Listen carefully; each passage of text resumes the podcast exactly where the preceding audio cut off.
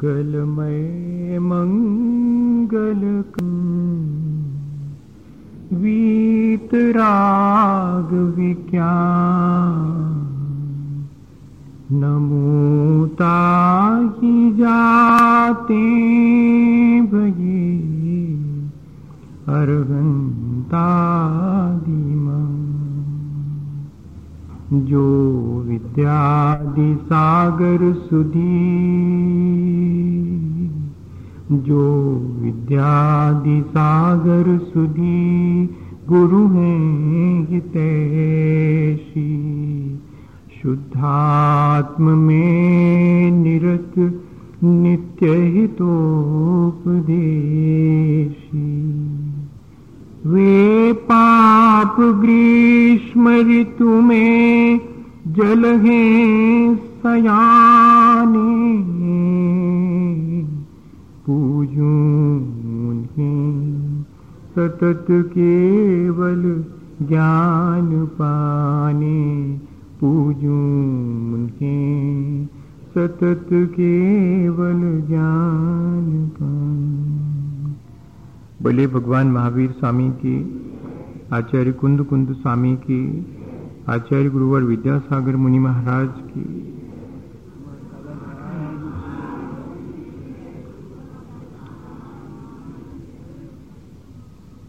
हम सभी लोगों ने पिछले दिनों अपने जीवन के उत्थान पतन में कौन कारण है, कौन उत्तरदायी है, ये ज़िम्मेदारी किसकी है, इस बारे में विचार करना शुरू किया है। और हमने पिछले दिनों इस बात पर विचार करते हुए इस निर्णय पर पहुँच गए हैं कि इसकी ज़िम्मेदारी हमारी अपनी है। हमारा जीवन अगर सुख में व्यतीत हो रहा है तो उसकी ज़िम्मेदारी हमारी है। हमारा जीवन यदि दुखमय और अभावग्रस्त है तो उसकी ज़िम्मेदारी भी हमारी है। हमारे अपने कर्म जो हम करते हैं, जिनका फल हमें भोगना होता है, और फल भोगते समय जैसी हमारी फीलिंग्स और थॉट्स होते हैं, जैसी हमारी विचारधारा होती है, वैसे नए कर्म संचित होते हैं, और ये एक विशेष सर्कल निरंतर चलता रहता है। और तब अभी तक हमारे मन में ये विचार आता था कि इससे तो मुक्त हो ही नहीं सकते, क्योंकि पुराने कर्म अपना फल देंगे। उनके फल भोगते समय मेरी अपनी जैसी विचारधारा होगी। उससे नए कर्म बंधेंगे, वे फिर अपना फल देंगे। और इस तरह तो हम कुछ भी नहीं कर सकते हैं, और हमारा कोई वश नहीं है। पर हमने पिछले दिनों इस बात पे भी विचार करके देखा है कि भगवान और भाग्य के भरोसे बैठे रहने से काम नहीं चलता। भगवान और भाग्य के भरोसे कर्म करने से काम चलता है। इस निर्णय पर हम पिछले दिनों पहुँचे हैं। जो भगवान और भाग्य के भरोसे बैठ करके और इस बात का इंतज़ार करते हैं कि मेरा भाग्य आगे बहुत उज्जवल हो जाएगा, या भगवान की मेरे ऊपर कृपा हो जाएगी तो मैं इस संसार से निजात पालूँगा। वे लोग बैठे ही रह जाते हैं। जो भगवान और अपने भाग्य के भरोसे अपने जीवन में कुछ श्रेष्ठ करने का विचार करते हैं, वे अपने उस बुरे कर्मों को समाप्त भी करते हैं और आगे के लिए भविष्य को उज्जवल भी करते हैं। कर्म दोनों तरह के हैं, सांसारिक भी हैं और आध्यात्मिक, पारमार्थिक भी हैं। ये हमारी चॉइस है कि हम कौन सा कर्म करना पसंद करेंगे। और इतना ही नहीं, जब कर्म अपना फल देगा तो हम किस चतुराई से और किस अपने होशियारी से उस कर्म के फल को ग्रहण करेंगे। आज हमें ये होशियारी सीख लेनी है कि ठीक है, हमने पहले जो कर्म अज्ञानतावश किए हैं, जो हमारे साथ संचित हो गए हैं, उन पर हमारा पंचानवे प्रतिशत कर्मों पर वश है, जब तक कि वे अपना फल नहीं देते हैं। फल देने की तैयारी भी कर रहे होते हैं, तब भी हम उनकी तैयारी को डिस्टर्ब कर सकते हैं। यहाँ तक हमारा वश है। जब वे अभी फल देने के लिए तैयार भी नहीं है, पड़े हुए हैं सुप्त अवस्था में, संस्कार की तरह, तब तो मैं उन्हें आसानी से नष्ट कर सकता हूँ। लेकिन जब उनके भीतर थोड़ी सुखबुगाहट होने लगी है, वे तैयारी करने लगे हैं कि अब आए, तब आए और हमें अपना फल चखाएँगे, तब उस समय भी हम उनको नष्ट कर सकते हैं। वे अपना फल दें उसके एक क्षण पहले तक, एक समय पहले तक हमारा वश है कि हम उन्हें परिवर्तित कर सकते हैं। हम उनकी पोटेंशियलिटी और ड्यूरेशन को घट बढ़ कर सकते हैं। बुरे कर्मों की पोटेंशियलिटी और ड्यूरेशन को घटा सकते हैं। अच्छे कर्मों की पोटेंशियलिटी और ड्यूरेशन को बढ़ा सकते हैं। हम उन्हें समय से पहले ला करके और समाप्त कर सकते हैं, क्योंकि क्या पता अभी तो जरा मन ठीक है बांधे हुए कर्म जब फल देंगे, तब हम भोग पाएँगे, सहन कर पाएँगे कि नहीं? इसलिए अभी धर्म ध्यान करके उन बुरे कर्मों को बाहर लाओ और देखने में आता है कि जो जितना ज़्यादा धर्म ध्यान करता है, उसके जीवन में उतनी ही विपत्तियाँ एक के बाद एक आती दिखाई पड़ती हैं। वो क्या चीज़ है? वो मेरे अपने धर्म ध्यान की वजह से बाद में आने वाले कर्म जो खोटे उदय में थे, वे अभी आकर के अपना फल थोड़ा बहुत दे करके और डिस्ट्रॉय हो रहे हैं। ये प्रक्रिया भी छोटी मोटी प्रक्रिया नहीं है। इस प्रक्रिया का लाभ लेकर के मैं अपने संचित कर्मों के कोटे में से बहुत कुछ नष्ट कर सकता हूँ। ऐसा पुरुषार्थ मेरे भीतर जागृत करने के लिए और कल अपन ने विचार किया था। मुँह पर मेरा वश बहुत कम है, लेकिन मेरे पुरुषार्थ को भला और बुरा करना है, ये मेरे वश में है। और कर्म के बंध के प्रति मेरी जो अज्ञानता है, उसको दूर करने का पुरुषार्थ भी मेरे हाथ में इसलिए कल हमने अपने उस तीन पहलुओं में से कि मोह और आशक्ति को घटाने के लिए तो जिनेन्द्र भगवान की भक्ति और करुणा का भाव और अपने पुरुषार्थ को जागृत करने के लिए ये विश्वास, ये आत्मविश्वास कि मैं अपने बांधे गए कर्मों को अपने हाथ से चाहूँ जब नष्ट कर सकता हूँ, उनके स्वाद को परिवर्तित करके ले सकता हूँ। और जब वे उदय में आ जावे, तब जैसे कि टोटी खोल दी है, भूल गए कि ठंडा पानी गिरेगा और नीचे बैठे हो, खोल दी। अब क्या करना? बंद कर दो। लेकिन बंद तो कर दो, पर वो जो जितना पानी टोटी में से बाहर निकल गया, वो तो ऊपर गिरेगा। उसको रोकने का कोई उपाय नहीं है, लेकिन उससे बचने का उपाय अवश्य। जितना कर्म अपना फल देने के लिए आ जाता है, उतना फल तो मुझे भोगना ही पड़ेगा। सो तो तीर्थंकरों को भी अपने कर्म के खोटे फल को भोगना पड़ा। भगवान आदिनाथ स्वामी का उदाहरण सबके सामने। फिर हमारी और अब आपकी क्या विशाल लेकिन उस कर्म के फल को रोते रोते भोगना कि हँसते हँसते भोगना है, ये मेरे ऊपर निर्भर करता अब वो जो ठंडा पानी मैंने भूल से, नल खोलने से मेरे ऊपर गिर गया है, उसको मुझे अब कैसे सहन करना है? क्योंकि उसे रोका नहीं जा सकता। वो तो उतना निकल गया। बंदूक में से गोली निकल गई, उसको रोकी नहीं जा सकती है, लेकिन बंदूक को हिला करके उसका डायरेक्शन चेंज किया जा सकता वो जो निकल गई है, उसका और आगे और नहीं चलाऊं, ये बात सीखी जा सकती है। अपन वो बाद में सीखेंगे। अभी तो पहले ये बात सीख लें कि जब कर्म अपना फल देवे, कर्म का फल नहीं भोगना, ये कहीं नहीं लिखा। लेकिन कर्म का फल भोगते समय उसमें रचना पचना नहीं। पुण्य पाप फल माही हरक बिल खो मत भाई, ये ज़रूर लिखा हुआ है। फल तो भोगना ही पड़ेगा। लेकिन उस फल को भोगते समय उसमें जो आशक्ति है, उसमें जो हर्ष विषाद है, उसमें जो रचना पचना है, उस पर मेरा अपना पुरुषार्थ काम करेगा। कर्म का उदय मेरा उतना बिगाड़ नहीं करता, जितना कि कर्म के उदय में, उसके फल में मेरी आशक्ति मेरा घाटा करती है। अरे भाई, बुखार आ गया है अगर तो इसका मतलब है कि पेट में कहीं कोई गड़बड़ी है तो उस गड़बड़ी ने मेरे शरीर को गर्म कर दिया है। ये तो उसका फल ठीक है, लेकिन अब मैं अगर दही खाऊं और गरिष्ठ भोजन करूँ और अपत्य करूँ तो इसका मतलब है कि मैं अपने हाथ से अपने उस कर्म के फल को बढ़ा रहा हूँ। और ऐसा तो हम हमेशा करते हैं। ऐसा ही कर रहे हैं अपन संसार में। कर्म का उदय हमारा उतना लॉस नहीं करता जितना कर्म के फल को भोगते समय उसके उदय में हम हर्ष विषाद करके अपना घाटा अपने हाथ से करते हैं और कहते हैं कि क्या करें, हमारे कर्म का ऐसा खोटा उदय है। अरे, कर्म का खोटा उदय किसके नहीं होता? लेकिन उस कर्म के खोटे उदय में करना क्या है? अरे, अपन तो महाजन हैं। अगर किसी से कर्ज ले लेते हैं तो उसको हंस के चुकाते हैं। हम ऐसे महाजन नहीं हैं कि रो रो करके चुकाएँ। हमने कर्म को कर्जे की तरह लिया है अगर तो उसके उदय को भी हम हँसते हँसते चुका देंगे। जब वो अपना फल देगा तो कहेंगे, ठीक है, ले लो, हमें ने तो उधार लिया था, इसलिए अब हमें को चुकाना ही पड़ेगा।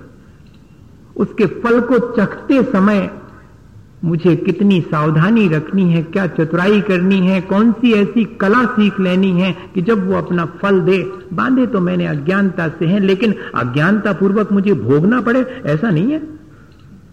मैं पूरी जागृति, पूरी सावधानी और पूरी ज्ञान के साथ और उस कर्म के फल को भोगता हूँ। आचार्य महाराज के जीवन का एक उदाहरण है और उनके द्वारा लिखी गई चार पंक्तियाँ हैं। मुझे सन छिहत्तर, सतहत्तर में आचार्य महाराज के मुख से सुनने मिली थी। उसके पहले तो मैं ये जानते नहीं था कि ये क्या प्रक्रिया होती होगी। और सन अठहत्तर में मैंने उनको अपने सामने इस बात को करते हुए देखा कहना बहुत आसान, लेकिन उसको जीवन करते हुए देखना, कर्म के उदय में जबकि वो अपना फल दे रहा है, तब क्या जुगत लगाऊँ? कैसा और आज इंतज़ाम ना कर पावे। हाँ क्योंकि कर्म अपना फल देता है तो वर्तमान तो मेरा बिगाड़ता ही है। साथ में मेरे भीतर हर्ष विषाद करने के लिए प्रेरणा देता है और अगर थोड़ा असावधान हो जाऊँ तो हर्ष विषाद करके नए कर्मों का इंतज़ाम भी मैं कर लेता हूँ। कर्म का उदय नए कर्मों का इंतज़ाम नहीं करता। मेरा हर्ष विषाद, मेरी आशक्ति नए कर्मों का इंतज़ाम करती है। इसलिए कर्म के उदय से भी ज़्यादा डरने की आवश्यकता नहीं है, भयभीत होने की आवश्यकता नहीं है। मैंने किया विगत में कुछ पुण्य पाप जो आ रहा उदय में, स्वयमेव आप। ठीक है? होगा न बंद, तबलो, जबलो न राग, चिंता नहीं उदय से बन बीत राग।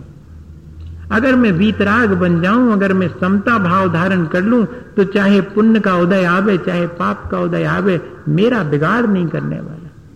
वो तो अपना फल देकर के चला जाएगा।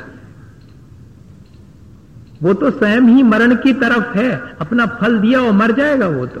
फिर मेरे को, मेरा क्या बिगाड़ कर लेगा और उनके जीवन का उदाहरण सन अठहत्तर में बैठे हुए थे आचार्य महाराज चौबीसी की छत के ऊपर द्रोणगिर में, सिद्ध क्षेत्र द्रोणगिर है मध्य प्रदेश में। वहाँ बैठे हैं गजरत का बड़ा भारी प्रोग्राम है और साहू अशोक जी आए हैं और आचार्य श्री के चरणों में दो बार चक्कर लगा के आ गए हैं कि जरा तो मुकातिफ हो हमारी तरफ़ देख तो ले लेकिन बेकाय को वे तो अपने काम में लगे हैं और देख ही नहीं रहे हैं। ठीक है, आए होंगे आप। बहुत लोग आ रहे हैं, जा रहे हैं, प्रणाम करके चले जा रहे हैं। तब किसी से उन्होंने सलाह ली कि क्या किया जाए? महाराज, जरा सा एक नज़र उठा के देख तो लेते। दो बोल बोल लें, ये तो सौभाग्य है, लेकिन एक नज़र तो उठा करके देख लें, इतना ही सौभाग्य मिल जाए, बड़ी दूर से आया हूँ। तो कहने लगे, कोई ज़्यादा कठिन काम नहीं है।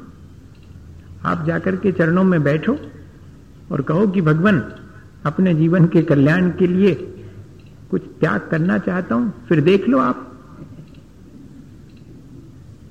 उपाय है ये।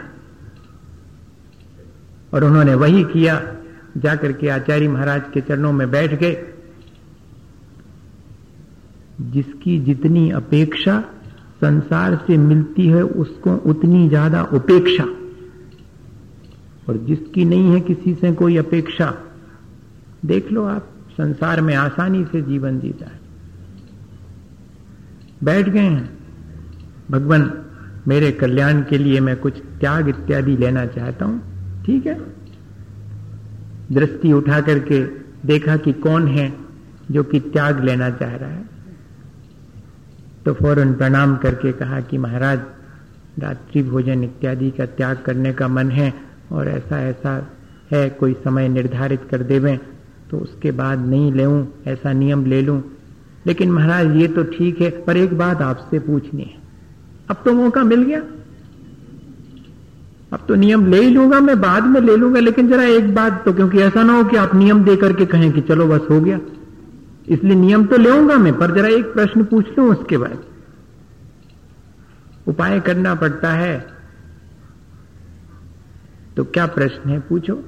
महाराज, इतनी भीड़ है। इतने लोग आ रहे हैं, जा रहे हैं। आप छत पर बैठे और अपने लेखन में लगे हुए हैं। आपको किसी से कोई मुश्किल नहीं होती, आपको कोई बाधा नहीं पहुँचती। तो आचार्य तो ऐसे ही जवाब देते हैं, आप गाड़ी चलाते हैं कि नहीं? चलाते हैं महाराज, गाड़ी तो हम चलाते हैं।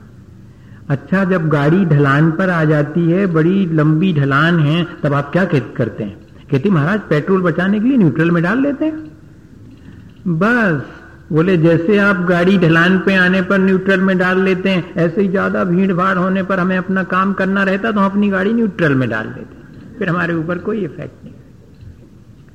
ये बहुत बड़ा मैसेज है कि कर्म जब अपना फल देने को आ जावे, उनका उदय आ जावे, तब मेरा अपना परिणाम समता का रहे तो आकर के चले जाएँगे। मेरा उतना बिगाड़, उतनी क्षति नहीं कर पाएँगे, जितनी कि वे मेरे भीतर हर्ष विषाद पैदा करके और करते हैं। हम स्वयं उस हर्ष विषाद में शामिल हो जाते हैं। असाता का, जब साता का उदय आता है तो मुझे सुख सामग्री मिलती है और उस सादा के, साता के उदय में मैं ऐसा मदोन्मत्त हो जाता हूँ कि मनुष्यता भूल जाता हूँ, पशुता पर उतर आता हूँ। उस साता के उदय में मैं किसी का ख्याल नहीं करता हूँ। मैं तो अपनी सुख सुविधाओं की लंबी दौड़ में दौड़ता चला जाता हूँ और ऐसा अहंकारी होकर के अकड़ के घूमता हूँ। सब जानते हैं जिनको अपने पूर्व संचित पुण्य के उदय से सुख सामग्री मिली है, वे कैसे संसार में डूबे हैं, किसी से छिपा नहीं अपन भी जब सारी सुख सामग्री मिल जाती है तो धर्म को दरकिनार कर देते हैं, कर लेंगे बाद में, वहाँ तो आखिरी में पहुँचेंगे, तब भी चार लोग खड़े होंगे, बुलाकर आके बिठाएँगे। हमारा अहंकार देखो। जब हमारे किसी साता कर्म का उदय आता है, जिससे कि हमें सुख सुविधा की और भौतिक सुख सुविधा की सामग्री मिलती है तो कैसे अहंकारी हो जाते हैं? यही तो कर्म के उदय में आशक्ति है और यही तो संसार बढ़ाने का काम है। कर्म के उदय ने हमारा क्या किया? कुछ नहीं किया। हमारा अपना पुरुषार्थ है। आप चाहते तो अपने उस सुख साता के समय में सारी भौतिक सामग्री को एक तरफ़ रख करके धर्म ध्यान कर सकते थे, लेकिन हमारी च्वाइस की उस भौतिक सुख सामग्री में मदोन्मत्त होकर के घूम रहे हैं। न धर्म की चिंता है, न मनुष्यता की फ़िक्र है। जैसा आचरण होगा पशुवत सुबह से शाम तक अगर खाना है और रात में भी खाना है तो खा रहे हैं। ये काम तो सिर्फ़ पशुओं का होता है कि जिनको सिर्फ़ खाने की फ़िक्र होती है, जिनको सोने की फ़िक्र होती है और जिनको अपने भोग विलास की पूर्ति की फ़िक्र होती। अगर ऐसा ही हम भी कर रहे हैं तो समझना कि हमने अपने इस कर्म के, पुण्य कर्म के जो उदय में अपन को सुख मिला था, साता का उदय, उसका ऐसा मिसयूज किया है। और फिर हम तैयार रहें आगे के उसके फल भोगने के लिए? फिर क्यों हम ये कहते हैं कि मेरे कर्मों के उदय ने मुझे और मुश्किल में डाल रखा है? कर्मों का उदय मुझे जितनी मुश्किल नहीं खड़ी करता, उतनी मेरे अपने कर्मों के उदय में मेरी गाफिलता, मेरी असावधानी, मेरा अपना अहंकार। और जब असाता का उदय आता है जब असाता को उदय आता तो विचलित हो जाते हैं, अपना धैर्य खो देते हैं। जिस माध्यम से मेरे दुख दूर हो, उस माध्यम को अपना लेते हैं। चाहे वो अनिति का रास्ता भी क्यों ना हो, मेरे दुख दूर करने का मिथ्या से मिथ्या उपाय मैं करता हूँ। यही तो मेरे असाता के उदय को भोगने की कला मैंने नहीं सीखी है, इतना ही तो है। मेरे असाता को कैसे भोगना और मेरे साता के उदय को कैसे भोगना? दोनों को समता पूर्वक भोगना, नहीं तो संसार बढ़ेगा। इतनी चीज़ अगर कोई जान लेवे, इस कर्म के फल को भोगने की अगर हमारे चतुराई होवे तो कोई वजह नहीं है कि कर्म का बंधन हमें इस संसार में रोक करके रखे। विचार करें हम इस चीज़ को घर जाकर के। मैं तो हमेशा देखता रहता हूँ, जिनके पास किसी पूर्व पुण्य के उदय से सारी सुख सुविधाएँ हैं। उनको वर्तमान में मनुष्यता से नीचे गिरते और धर्म से विमुख होते देख लें आप। व्यसनों से युक्त होते देख सकते हैं आप अपने साता के उदय में। सत्ता और ऐश्वर्य व्यक्ति को जितना पतित करती है, उतनी और कोई चीज़ पतित नहीं करती। और ये सत्ता और ऐश्वर्य मिला कैसे? मेरे किसी पूर्व संचित पुण्य का उदय है। और उस पुण्य के उदय को मैं भुना कैसे रहा हूँ? ये मेरा वर्तमान। और जब मेरे ऊपर असाता का उदय आता है, सब छोड़ देता हूँ। और इतना ही नहीं, मैं अपने असाता के उदय में अपने कर्मों के फल को दूसरे पर डाल देता हूँ और शिकायत करके बुराइयाँ मोल लेता हूँ। एक नया बैर विरोध जो है, अपने जीवन में, वर्तमान में बना करके जीता हूँ। चाहे जिसको दोषी ठहराता हूँ, भोगता हूँ अपने असाता का फल, और चाहे जिसको दोषी ठहराता हूँ कि मेरे मेरे अभाव में ये कारण है, मेरे दुख में ये कारण है, उनसे बैर विरोध ले लेता हूँ और अपना संसार बढ़ाता हूँ। बताइए उस असाता के उदय ने मेरा क्या बिगाड़ किया? मैंने स्वयं अपने परिणाम बिगाड़ करके अपना बिगाड़ किया है। असाता के उदय ने उतना बिगाड़ नहीं किया। विचार करना चाहिए, इस पर कर्म हमेशा अपना फल, द्रव्य क्षेत्र, काल और भाव और भव इन सब का ध्यान रख के देता है। कर्म भी अपना फल देते समय इन सब बातों का ध्यान रखता है। द्रव्य कैसा है, कर्म का फल वैसा ही मिलेगा। कमज़ोर आदमी होवे और बहुत तीव्र कर्म का उदय आवे, प्राण निकल जाएँगे, उतना ही आता जितना झेल सके। हाँ जैसा क्षेत्र होगा, वैसा मिलेगा। असाता का उदय नरक में अगर हो तो ज़्यादा मिलेगा और स्वर्ग में हो तो थोड़ा मिलके चला जाएगा। मनुष्य तो मिला जुला आएगा, सुख और दुख दोनों। असाता वही है। क्षेत्र बदल गया। काल अलग है। चौथे काल में अलग है, पंचम काल में अलग है। अगर यहाँ बैठे हैं तो कर्म दूसरे ढंग से फल देगा और इस कंपाउंड से बाहर निकल जाएँगे। कर्म का फल दूसरे ढंग से मिलेगा। क्षेत्र बदल गया। मंदिर में बैठे हैं तो क्रोध का उदय अपना उतना फल नहीं दे पाएगा। मान कषाय ज़्यादा ज़्यादा नहीं घेरेगी मेरी मायाचारी। मुझे उतना परेशान नहीं करेगी। लोभ जागृत होकर के वहीं के वहीं नष्ट हो जाएगा या अपनी दिशा बदल लेगा। और फिर कहेगा कि ठीक है, अब दुकान नहीं जा रहे तो चलो कोई बात नहीं, चलो धर्म ध्यान कर लेते हैं। चारों कषाएँ, मेरे जो विकारी भाव हैं, मेरे भावों को बिगाड़ने वाली ये चीज़ें हैं, ये मेरे हाथ में है। द्रव्य क्षेत्र काल और भाव भाव मेरे हाथ में नहीं है क्योंकि मैं मनुष्य हूँ तो अब मनुष्य ही हूँ। मैं जितने दिन मुझे रहना है, मनुष्य की तरह ही रहना है। उस पर भले ही मेरा वश हो, लेकिन नहीं वश हो, लेकिन द्रव्य क्षेत्र काल और भाव पर तो मेरा वश है। मैं अगर कर्मों के उदय में द्रव्य क्षेत्र काल और भाव इनके परिवर्तन की चतुराई सीख जाऊँ तो मैं आसानी से उसके फल को बदल सकता हूँ। अब ये इतनी चीज़ और अपन को सीख लेनी है। द्रव्य मिला हुआ है। ये शरीर पता नहीं कौन सा पुण्य किया होगा जिससे कि मनुष्य की देह मिली। ये मेरे किसी साता का उदय है। लेकिन अब ये द्रव्य है, इसका जैसा उपयोग करना हो, इसको विषय वासना में और भौतिक सुख सुविधाओं में लगाना हो, ये लगा सकते हैं आप। द्रव्य तो मिला हुआ है।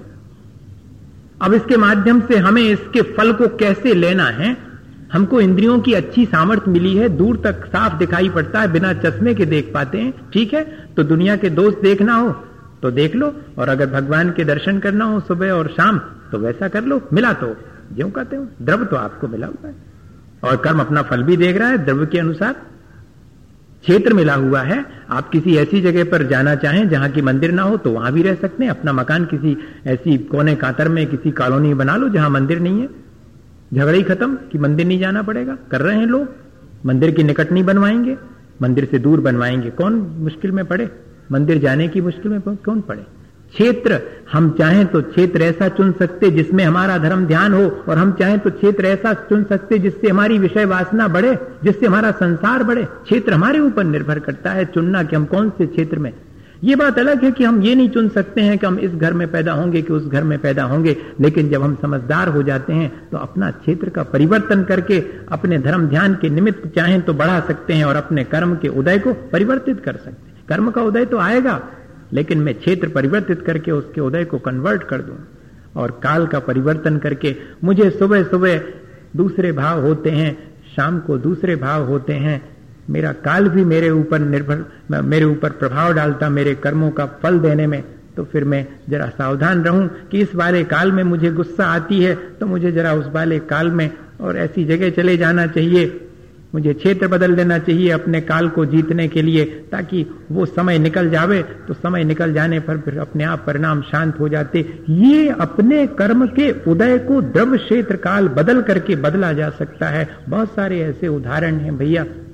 इन सब का सदुपयोग किया जा सकता। क्षेत्र का भी सदुपयोग करना काल का भी सदुपयोग करना और जो शरीर मिला है जो सामग्री मिली उसका सदुपयोग करना ये सब कर्म के उदय में मिले हैं लेकिन इनका क्या उपयोग करना है ये हमारे ऊपर निर्भर है और, और भाव भाव तो खोटे और भले दोनों हम जैसे चाहें वैसे। कर्म हमें बुरे भाव करने के लिए मजबूर कर सकता है लेकिन हम करें तो। आप हमें गाली दे सकते हैं, हमारे परिणाम हमें बिगाड़ना हो तो हम बिगाड़ें, और नहीं बिगाड़ना हो तो आपकी गाली को कह दें कि धन्यवाद, हमने लिए ही नहीं, आप ही रखो। आपका आपका हमारे ऊपर बस इतना ही है कि आप हमारे विपरीत परिस्थितियाँ निर्मित कर सकते, लेकिन उन विपरीत परिस्थितियों में मुझे अपने परिणाम बिगाड़ना या नहीं बिगाड़ना, ये मेरी अपनी सामर्थ्य और ये सामर्थ्य बढ़ानी चाहिए। अरे महाराज, आप कह रहे हो सब बातें अच्छी लगती हैं कहने, सुनने में, लेकिन जब जीवन में करो, जब समझ में आता है, हम भी जानते हैं। क्यों? क्यों समझ में आता? क्योंकि हम कमज़ोर पड़ जाते हैं, और हमने अगर अपनी रेजिस्टेंस बढ़ा ली होती तो ये मौका क्यों आता?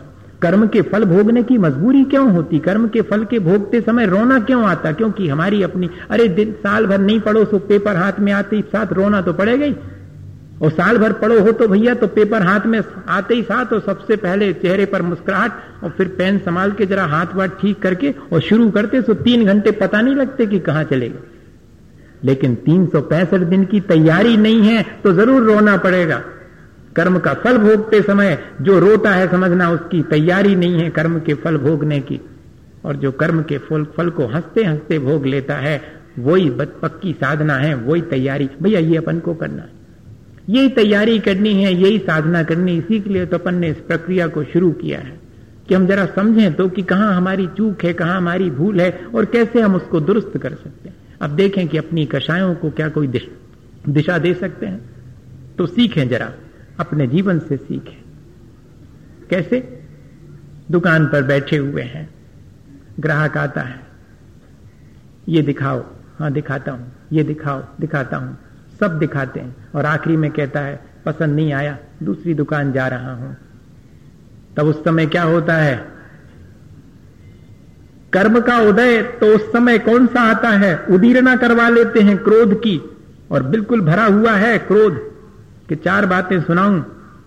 लेकिन क्या विचार आ जाता मन में, कि एक दिन अगर किसी ग्राहक से खोटे वचन बोल दूँगा तो बाकी जो ग्राहक बैठे हैं और आगे आने वाले हैं, सब में घाटा लगेगा। वचन संभाल करके बोलना चाहिए। परिणाम संभाल लेते कि नहीं संभाल लेते? विपरीत स्थिति बनने पर भी।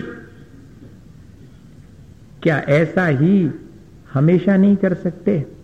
कि जब जब ऐसी स्थितियाँ आए, मेरा कर्म ज़ोर मारे और मुझे दुख में डालने की कोशिश करे तो मैं जरा ऐसा विचार करके कि अभी अगर गुस्सा कर लूँगा तो और नए संस्कार बढ़ेंगे और मेरा पतन होगा, रहन दो, नहीं करना।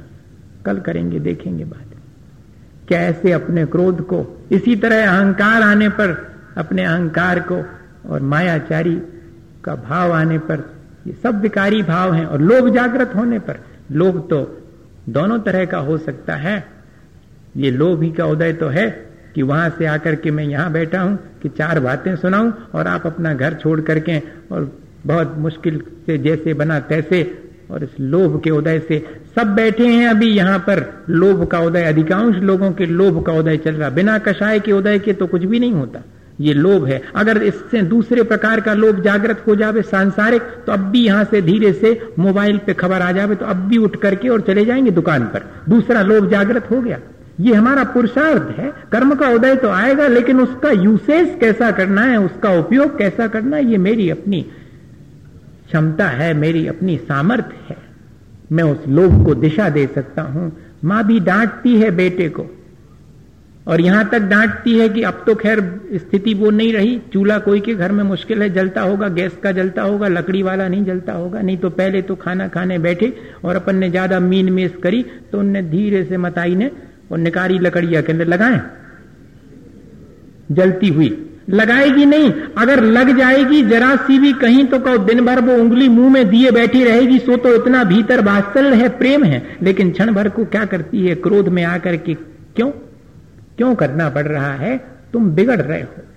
तुम्हारे सुधार के लिए, दूसरे के सुधार के लिए या अपने सुधार के लिए कभी हमने अपने इस क्रोध का उपयोग किया है या कि सिर्फ़ दूसरे के बिगाड़ के लिए किया है? कभी हमने मायाचारी तो कदम कदम पर करना पड़ती है घर गृहस्थी में। सब जानती, माँ लोग जानती हैं, कितनी मायाचारी करनी पड़ती है। चार दिन पहले से हल्ला मचाना पड़ता कि शक्कर खत्म हो गई। रखी है अभी चार दिन के लिए। एकदम खत्म हो जाएगी क्या? तब कहेंगे कि अब है ही नहीं। वो कच्चा गृहस्थी वाला है जो ऐसा कहे। वो तो चार दिन पहले से कहेगा, और बेटा अगर आकर के कहेगा कि फलानी चीज़ है, कल रसगुल्ले बने थे कहा है? खत्म हो गए तो सब खत्म होगा अब इतना छोटा सा तो है, चार खा के गया वो कहता कि और दो खत्म हो गए कह दो, मायाचारी, झूठ भी बोलना पड़ेगा। काय के लिए? उसके हित के लिए। भैया, कषायों को हम रोज अपने जीवन में उपयोग में लाते हैं। चारों कषाएँ हमारे अंदर हैं, लेकिन उनके द्वारा हमें अपना संसार बढ़ाना है कि संसार घटाने के लिए उनका उपयोग करना है। ये हमारे हाथ में मैं इसलिए कह रहा हूँ कि मेरे अपने भाव जो कर्म के उदय में बनते हैं, उन पर भी मेरा वश है। मैं उनको दिशा दे सकता हूँ। मैं ऐसा अभ्यास और ऐसी आदत डाल सकता हूँ कि मेरे क्रोध का उदय आवे ही ना, और आवे आवे तो थोड़ा सा होकर के निकल जावे, जैसे कि बच्चों के अंदर भी तो कषाय आती है, लेकिन उनकी कितनी क्षणिक होती है। क्या मेरे भीतर भी ऐसी ही कषाय को मैं जरा क्षणिक नहीं बना सकता हूँ? मैं उसके ड्यूरेशन को कम नहीं कर सकता हूँ, मैं उसकी इंटेंसिटी और पोटेंशियलिटी को कम नहीं कर सकता हूँ, कर सकता हूँ। रोज़मर्रा के जीवन में किसी अपने व्यक्ति के द्वारा कही गई कड़ी बात को अपन बड़े लाइट वे में लेते हैं और पीठ पर एक थौल भी लगा देते हैं कि अरे, तुम ऐसी बात कर रहे हो। और अगर वही बात कोई दूसरा कहे जिससे हमारी नहीं बनती है तो उसको गांठ बाँध लेंगे अपन। कर्म का उदय दोनों स्थितियों में है। आपको उसको लाइट वे में लेना है या कि गांठ बांधनी है? ये हमारे ऊपर निर्भर। मैं आपको ये कहना चाह रहा हूँ। इतनी ही चतुराई हमें सीख लेनी है। इतनी ही कला हमारे भीतर आ जावे। पहली चीज़ तो कि जो बांधे हैं कर्म हो सके तो उनको वहीं के वहीं पर सबसाइड कर दिया जाए, या वहीं के वहीं डिस्ट्रॉय कर दिया जाए। और अगर हम नहीं कर पाते हैं, और वे अपना फल देने लगते हैं, और दे ही रहे हैं, हम उनका फल भोग रहे हैं तो उस फल को भोगते समय मैं कैसी सावधानी रखूँ, मैं क्या उपाय करूँ, जिससे कि वे मेरा ज़्यादा बिगाड़ ना कर पाए। अपना फल तो देंगे वे, और देवें, कोई हर्जा नहीं है, लेकिन मेरा बिगाड़ ना करें। और वे मेरा बिगाड़ उतना नहीं करते जितना कि मैं अपने हाथ से हर्ष विषाद करके अपना बिगाड़ करता हूँ। तो सारी ज़िम्मेदारी मैं अपने ऊपर ले लूँ कि अब मैं कर्म के उदय में हर्ष विषाद नहीं करूँगा। मैं जितना हो सकेगा संतोष और समता पूर्वक अपना जीवन जीऊँगा। अगर ऐसा पुरुषार्थ जागृत कर ले तो कोई वजह नहीं है कि हम सब अपने कर्म के उदय को भी आसानी से भोग कर आगे की कर्म बंद की प्रक्रिया को नष्ट कर सकते हैं। आज अपन ने इतना ही सीखा कि हम कर्म का उदय आ जाने पर उसके साथ कैसा व्यवहार करें, कहाँ तक हमारी अपनी सामर्थ्य है, हम अपनी उस सामर्थ्य को देखें और उससे और अधिक जागृत करें। कहाँ हम कमज़ोर पड़ जाते हैं, उस कमज़ोरी को देख करके उससे दूर करने का पुरुषार्थ करें। इसी भावना के साथ बोले आचार्य गुरुवर विद्यासागर मुनि महाराज की। हे गुरुवर शाश्वत सुख दर्शक यह नग्न स्वरूप तुम्हारा है। जग की नश्वरता का सच्चाग दर्शन करे वाला है। जब जग में रच पच कर दासिल नेता में अथवा वह शिव के निष्कंटक पथ में विषकंटक बोता हो आदमी का सन्नाटा मन में तब शांत निराकुल मानस तुम तत्वों का चिंतन करते हो। करते तप शैल नदी तट पर तरु वर्षा समतारस पान किया करते सुख दुख दोनों की घड़ियों में। अंतर ज्वाला वाणी मानो जड़ती हो कुल जड़िया। भव बंधन तड़ तड़ टूट पड़े, खिल जावे अंतर की कलियाँ। तुम सादानी क्या कोई हो, जग को देवी दिन रात लुटाया करते हो सम की अविनश्वर मणिया।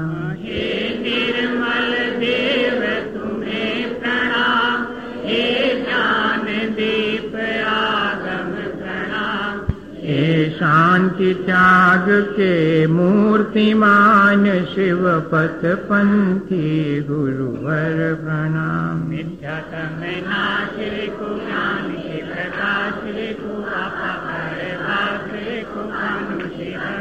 है। सहो द्रव्य जान वेखो बंद विद भान वेखो सफ़र पिछान वेखो परम प्रमाणी है।